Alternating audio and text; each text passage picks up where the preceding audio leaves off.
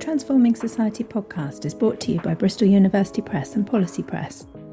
In episodes covering a wide range of social issues, we speak to authors and editors about their books and journals to get to grips with the story their research tells and look at the specific ways in which it could transform society for the better.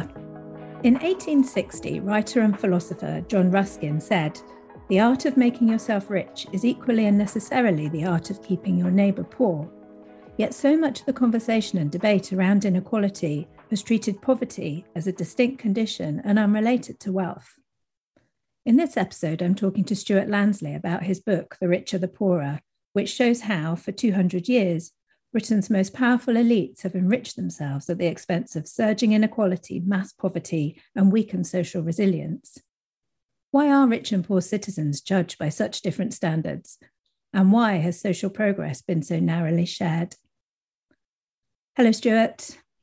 Hello, Jessica. Hello. Thank you for speaking to me today. It's, um, it's a pleasure. I very much enjoyed reading your book. It feels like it's a real comprehensive introduction to this huge question, I think. So, I think what makes your book different is that it looks at the relationship between poverty and wealth over 200 years. So, why is it important to examine the links between poverty and wealth rather than treat them separately, as so much research in the past has done? Well, I mean, I think if you look at modern modern history, I mean, the last 200 years, um, most policy and most analysis around the issue of poverty and inequality have treated them pretty well as separate conditions. You know, mm. poverty uh, is something very, very distinct from inequality. What's happening at the top uh, doesn't affect what's happening at the bottom, and, and and what's happening at the bottom is is completely independent of what's happening at the top. I mean, the, the, the, the I, I really set out to show that this is not the case; that the two are very, very intimately and closely linked. Um, I mean, let, us take the, the, 19th century as the kind of starting point. Uh, the 19th century is an era of uh, huge growth in wealth at the top because of the Industrial Revolution. But this wealth sat beside crushing poverty. You know, a significant minority of the population lived at barely above subsistence standards. And yet the policy response to poverty at the time was that poverty was self-inflicted. It was it was down to people themselves. They weren't getting work or they weren't trying hard enough. Um, and the structural shifts that were taking place at the time, the, the industrialization of Britain, the move to the urban areas, the slum conditions in which people worked, the you know, significant levels of unemployment and low pay, were not considered to be the causes of poverty, uh, when mm-hmm. clearly they were. So I think that, and if we if we if we look at the relationship over time between poverty and inequality, they follow exactly the same trends. So poverty and inequality were high up to 1945. Then we have the post 1945 era when both of them fell, and we actually had peak equality in the 1970s and an historic low point for poverty. Uh, and then what's happened since then is that two have gone hand in hand again. We had a big surge in inequality during the 1980s, and along with it, a big surge in poverty, and both of them are still high. So the two are interrelated. If, if you think about poverty is essentially a situation uh, where uh, a proportion of the population uh, simply don't have enough income to be able to maintain what most people would say is a minimal acceptable living standard. And that, that inability is heavily related to the share of the national cake, uh, uh, to how the national cake is shared. And if that bottom, if if it's very very heavily concentrated at the top, then levels of poverty are going to be high, simply because incomes will be too low at the bottom in order to sustain a decent life. So they are intimately related. You can't understand one without looking at the other, and you can't solve the problem of poverty without tackling inequality. So the way we live now might be very different, but what you're saying is actually very little has changed um, in terms of the relationship between the rich and the poor. You chart this kind of high poverty, high inequality cycle. So why why does that cycle remain as embedded today as it has been in the past? Well, I mean, I think I think it's if you look at the last 200 years, this this what I call the high poverty, high inequality cycle, uh, has been there for, you know, eight tenths of the time. The only time that cycle was broken uh, was in the post war era uh, when um, egalitarians won the battle of ideas. And I think uh, it, the battle of ideas about the way we run societies and how economies work is absolutely integral to understanding this cycle. Um, in, in, in the in the mid, you know, after the war, egalitarians won the argument, uh, and we had um, the post-war government, and then the, the, I mean, governments up to the mid 1970s believed in tackling poverty. They set out strong measures to tackle po- poverty and also to reduce inequality. And then what happened is that the egalitarians lost the argument. And this sort of new group of thinkers who were anti egalitarian uh, started to, you know, the baton got passed to a school that really believed that what Britain needed was a stiff dose of inequality. So, what we've had over the last sort of 40 years is the outcome of that baton passing on, if you like. Um, we've had uh, essentially a state and business initiated live experiment in inequality, in running uh, the economy at a much higher level of concentration of power and income and wealth at the top. And, and, and we've never broken that. We've never, although there are now big questions being asked um, about whether inequality is too high and we need to do something about it.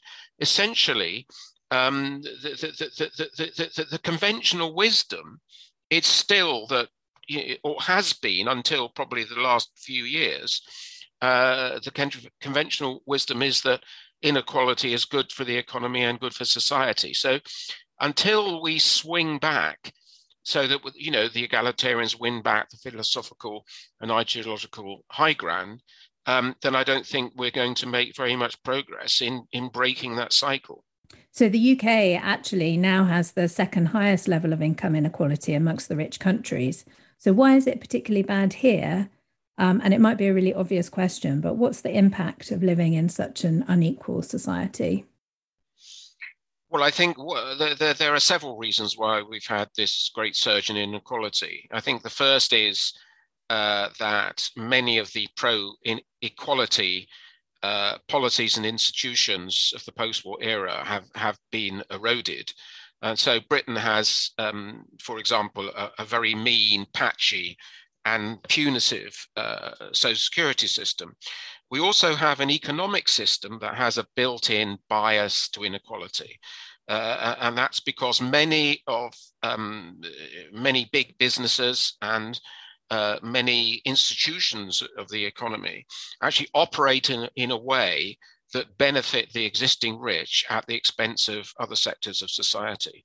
Yeah. But I think we're now uh, getting the evidence from this this sort of 40 year experiment in, in inequality. Uh, and the evidence shows that uh, on many levels, inequality is very, very bad news. I mean, it's bad news for society. Uh, we know it's the source of, of a lot of social ills, particularly the lack of opportunity uh, uh among certain sections of society we now know that it's actually bad for the economy. The, the evidence is very clear that if you concentrate too much wealth and income at the top, it actually sets in train forces uh, that destabilize the economy and make it more turbulent. And there's a lot of evidence that the 2008 crash was directly related to the, the huge levels of inequality in Britain and elsewhere. Um, and and it, it's bad for democracy. I mean, if you look at if you look at uh, voting patterns between uh, the better off and the worst off, there's been a huge and rising gap over the last 30, 30, years. I mean, the poor are much less likely to vote than the rich. So it, it's weakening democracy. So, uh, on almost every level, inequality is bad news. And we really do need to, to reduce these wealth, income, and, and opportunity gaps. So, just going back to the question, the relationship between inequality and the economy, and um, it contributing to the 2008 crash. Excuse me. What is that relationship? How exactly does inequality affect the economy? Is it to do with how much people spend, or?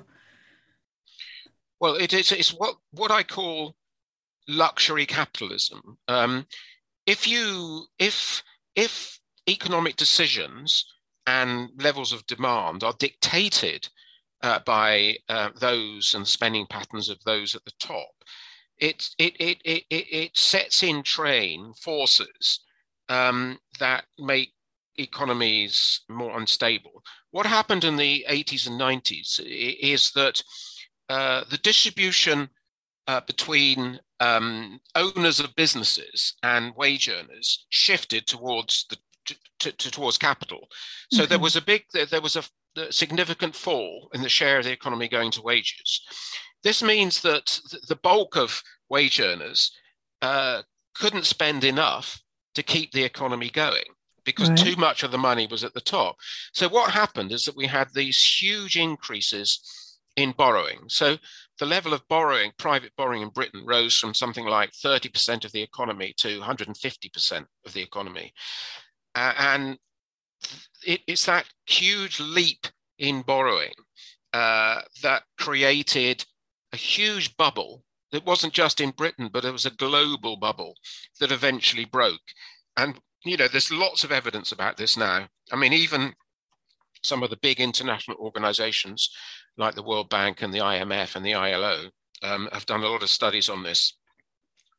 And um, it's pretty well the conventional wisdom now that excessive levels of inequality uh, are very, very bad for economic strength and, and stability. Oh, that explains it really well. Thank you. Um, if somehow, even despite the evidence, it feels like it's unlikely that's going to change anytime soon, but we'll get onto that. Um, so, in the book, you kind of highlight the notion of the undeserving poor and how that's been a perpetual theme. We don't talk about the undeserving rich, which says a lot about who sets the agenda. Why are rich and poor citizens still judged by such different standards and expectations? Well, I think that, that, that this is this is very important because um, the, this the way we treat different citizens um, has uh, changed a lot through history. I mean, in the in the in the 19th century, uh, the poor were treated uh, very, very harshly and very badly, um, and that weakened after the war. And you know, the post-war social reforms uh, introduced new principles about the way societies operate. Um, and the, the social security system became one of entitlement, and a lot of the new benefits were universal. So the, the idea was that they should be inclusive and everybody should be seen as belonging on an equal basis to society.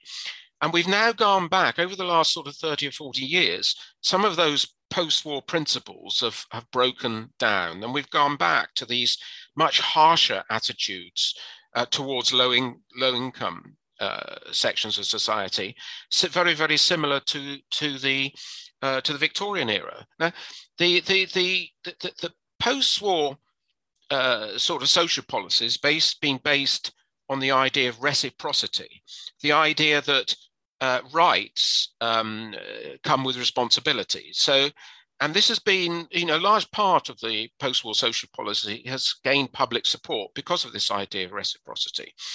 But reciprocity that applies only to one section of society and not to all sections of society is not of a politics of inclusion, it's a pol- policy of division. But that's exactly what we have. In Britain, reciprocity applies to low income families, but it doesn't apply to the rich. So, um, it, it, it, you know, the, the, the, the low income households are pilloried, they're demonized by governments, by the press, um, and you know, and and and policy benefits come with very very harsh conditions. I mean, during the two, 2010, five million sanctions were issued again by the yeah. DWP uh, against benefit recipients.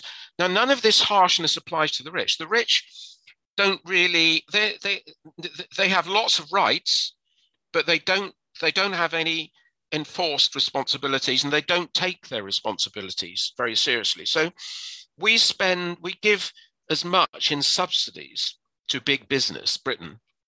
It's around 100 billion as we do in benefits to working class houses. But but but those subsidies to big business come with no conditions at all, no conditions on uh, employment policy, on social responsibility, on paying their taxes. So we can see there is this, you know, huge divide uh, between the way the idea of rights and responsibilities applies uh, to different sections of society, uh, and and that that we really do need to get back to a universal system of reciprocity. It really feels like it's one set of rules for one group and another set for another and you're never going to get that inequality gap smaller unless those rules start to change isn't it?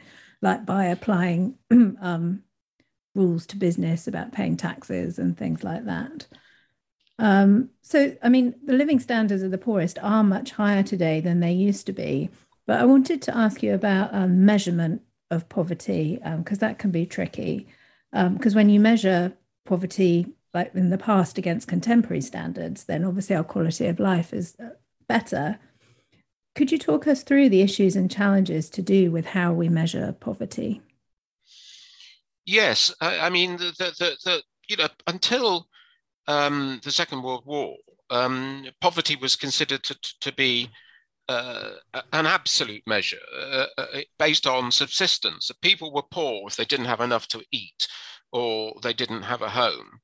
Um, uh, but then after the war, as living standards began to rise, it, it became accepted that poverty wasn't just about these absolutely basic uh, measures of, of health, um, but it was also about social participation. It was also about being members of society, and that if you didn't, if you were unable to participate socially as well as physically, um, th- then you were um, you, you you were you were poor as well, and and um, so the idea of poverty being absolute um, changed into the idea that poverty was essentially relative, i.e., the minimum living standards that define poverty um, were, were, were were about the typical sort of uh, pastimes and, and spending habits that, that, that were common and not just those of the past. So, you know, we, we assumed we wouldn't measure poverty today on the basis of whether you, you have running water at home or whether, whether you, you know, you, you have a sewage system or you, you have an inside toilet. Um, we say, you know, that, that, that these minimum standards that we expect now are related to common social mores and, and, and, practices. So, and I think that there have been quite a lot of studies that have done which have asked the public, not just in Britain, but across the world, what they consider to be fundamental necessities for life. And the evidence from these surveys have showed uh, that uh, the idea of relativity is, is, is embedded into the thinking of, of, of ordinary people. So uh, that's why we can't really measure poverty today on the standards of 100 years ago or 50 years ago or even 20 years ago. Um, you know, the, the, the, the, computers didn't exist in the 19th century. And they didn't they didn't exist 30 years ago but but now it's extremely difficult uh, to lead a, a, fully effective life without access to a computer. So yeah. uh, these changes you, you know we need to measure um, the, the, the, what's an acceptable minimum in terms of modern standards. We've mentioned the post war period quite a lot. Um, I wanted to ask you about turning points and opportunities over the last 200 years. And I don't know if that's the only one, but there must have been moments as you were doing your research where you thought, oh, if only this had happened, or if only that had happened. So I wanted to ask if there were any moments like that in addition to the post war period, I think. Oh, and um, could the pandemic be one of them? Yes, I mean, I, I think there have been the, these two seismic shifts in, in political and economic philosophy. The first was 1945, and the second one was uh, the, the 1980s when we moved away from the social democracy of the post-war era into the idea of, of market capitalism. Yes. Um, and um, the, the, I think there was a lot of hope, a lot of expectation that the 2008 crash would prove uh, because it was so devastating and it was you know the deepest crash since the one in you know the 1930s the mm. 1929 and then the recession of the 1930s that this would force big uh, you know big changes in in in how we run our economies but but it didn't it didn't instead of um, a new paradigm shift um, in in that we ended up with you know kind of um, very similar policies to the 1930s. I mean, in Britain and Europe, and to a lesser extent in the United States, we had a decade of austerity, mm. uh, w- w- which actually, you know, the evidence really is that this entrenched the problems. Uh, and then I think, you know, the, again, the the, um, the, the, the COVID uh, uh, pandemic has raised expectations that this would again reset the way societies um, are run. And there's been a lot of talk about creating a better post COVID society. Mm. Uh, and there is a lot of thinking going on uh, about what a better society would look like. Um, uh, and so there's quite a lot of, I mean, it, it is in many ways, you know, we this is a golden opportunity to reset the clock and uh, undo the mistakes of the past. Um, the evidence, unfortunately, is that uh, it doesn't seem that we're getting, you know, the, the kind of radical shifts, uh, the progressive packages that would undo many of the problems at the moment that would, you know, wipe out the inequality bias in economies, that would raise the income floor, uh, that would do something about um, improving well-being. Um, uh, these seem to me to be the priority. If we're going to create a better COVID society, societies may need to be much more geared away from consumption towards well-being. Uh, they need to you know, try and close some of these terrible gaps, and they need to reset the social security system so that societies are, are, are, you know are not as insecure as they are at the moment. But none of these things really seem to be happening. So.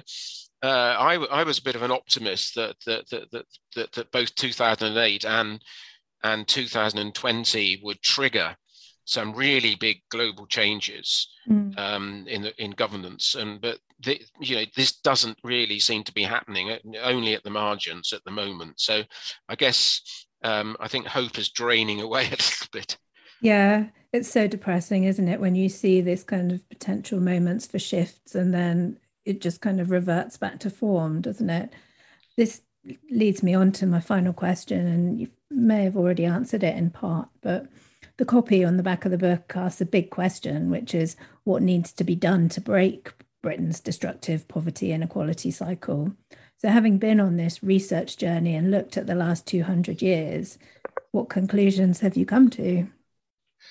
Well, I, I mean, I think, you know, I think we need uh, the sort of try, if we're going to break uh, this, this uh, third wave of this cycle, which has been going on for 40 years now. We, we need the kind of transformative changes that we had in 1945. And that means we, read, we need to uh, renew our commitment to egalitarianism. Uh, we need to accept the fault lines. Uh, we need to tackle the inequality bias in our society and, and inequality in, in, our, in our business systems. Um, and and we need a you know a complete transformation in in the way we run economies and societies. And I mean, I think the risk is that all we'll end up with with is a little bit of uh, tweaking. Um, uh, Beveridge, William Beveridge, in his 1942 report, uh, which launched, you know, parts of the post-war welfare state, he said, uh, "The time is the time is not for patching, um, and we need to do the same. Today is not for patching. That's a really strong and important sentiment to end on, I think, um, one that we really need to keep in mind, despite the fact that things aren't looking altogether hopeful at the moment. Thank you for speaking to me today, Stewart. Thank you for inviting me. Thanks. Um, Stewart's book, The Richer the Poorer, is out now. More information is available on our website, which is policy.bristoluniversitypress.co.uk.